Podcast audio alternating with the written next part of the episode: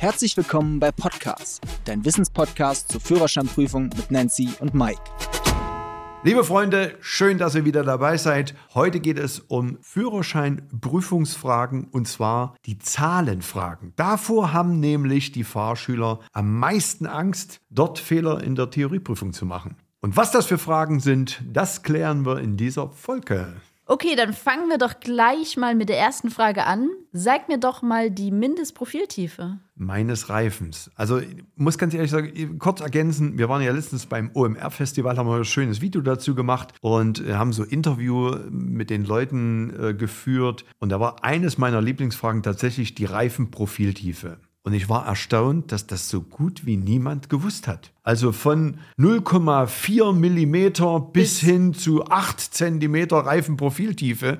Da war wirklich alles dabei. Ihr habt ja jetzt schon mitgeraten oder mit überlegt, ob ihr es wusstet. Fakt ist eins, die Mindestprofiltiefe deines Reifens muss 1,6 Millimeter betragen. Und beim Motorrad ist es tatsächlich nur 1,0 Millimeter. So, jetzt frage ich dich, und zwar Höchstgeschwindigkeit, die in den Fahrzeugpapieren eingetragen sein muss, um dem Fahrzeug die Autobahnen benutzen zu dürfen. Ja, auch ganz spannende Frage. Viele denken immer, es sind 60 km/h, aber es sind mehr als 60 km/h. Ganz wichtig, dieses mehr als müsst ihr euch unbedingt merken. Was auch immer mal gerne in der Theorieprüfung falsch gemacht wird oder verwechselt wird, ist das Halten und Parken innerorts und außerorts am Bahnübergang. Jetzt sag mir doch mal, wie viel Meter vor und hinter dem Andreaskreuz ist das Halten und Parken innerorts verboten. Also innerorts ist das Halten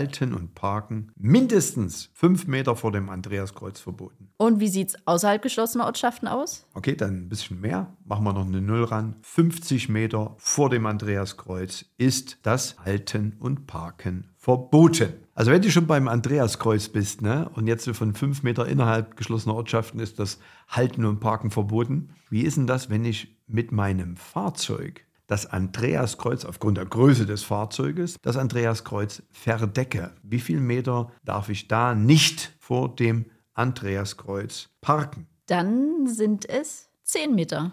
Also zum Andreaskreuz fällt mir noch eine Frage ein. Und zwar, wie viel Meter vor dem Andreaskreuz darf ich nicht halten, wenn ich durch die Größe meines Fahrzeuges das Andreaskreuz verdecke? Hm, dann sind es 10 Meter. Sehr gut. So, jetzt muss ich in der Prüfung einen Radfahrer überholen. Wie sieht es denn mit dem Seitenabstand innerhalb geschlossener Ortschaften aus? Merke dir Seitenabstand beim Überholen von Radfahrern mindestens 1,50 Meter. Und außerhalb geschlossener Ortschaften? Mindestens 2 Meter. Sehr gut. Höchstgeschwindigkeit innerhalb geschlossener Ortschaften. Welche Zahl trägst du ein? 50 km/h. Höchstgeschwindigkeit außerhalb geschlossener Ortschaften. Welche Zahl trägst du ein? 100 km/h. Richtgeschwindigkeit auf der Autobahn. 130 km/h. Ab wann darf ich die Nebelschlussleuchte einschalten? Das wird auch gerne verwechselt. Die Nebelschlussleuchte ist die, die hinten am Auto ist. Mhm. Und die darf ich erst einschalten bei einer Sichtweite von weniger als 50 Metern. Ja. Und ganz wichtig, nur bei Nebel. Eine Frage habe ich noch an dich. Wie schnell darf ein Kraftfahrzeug mit Schneeketten höchstens fahren? Ja, da ich jetzt absoluter Schneekettenspezialist bin ja, und noch nicht mal Schlitten fahren kann, aber das kann ich gut beantworten. 50 km/h Maximum. Noch eine Frage. An Haltestellen darf nur gehalten werden, wenn Busse nicht behindert werden. Wie lange darfst du dort höchstens halten? Äh, drei Minuten. Richtig. So, jetzt möchtest du mit deinem Pkw auf besonders gekennzeichneten Gehwegen parken. Bis zu welcher zulässigen Gesamtmasse darfst du das? Also grundsätzlich gilt bis zu einer Gesamtmasse von 2,8 Tonnen. Und wenn du jetzt nicht genau weißt, ist denn jetzt eigentlich die zulässige Gesamtmasse meines Fahrzeuges, dann schau in der Zulassungsbescheinigung Teil 1 im Feld F2 nach. Bei den alten Fahrzeugscheinen ist es unter Ziffer 15 aufgelistet. Bist du jetzt größer oder kleiner? 2,8 Tonnen. Vorhin hatten wir schon die Frage mit dem Halten an einer Haltestelle. Jetzt die Frage an dich. Wie weit vor und hinter einem Haltestellenschild darfst du nicht parken? Also davor und dahinter darf ich nicht parken und zwar 15 Meter davor und 15 Meter dahinter. Jetzt habe ich an dich eine Frage. Fährst du eigentlich gerne mal schnell? Ach ja, es geht.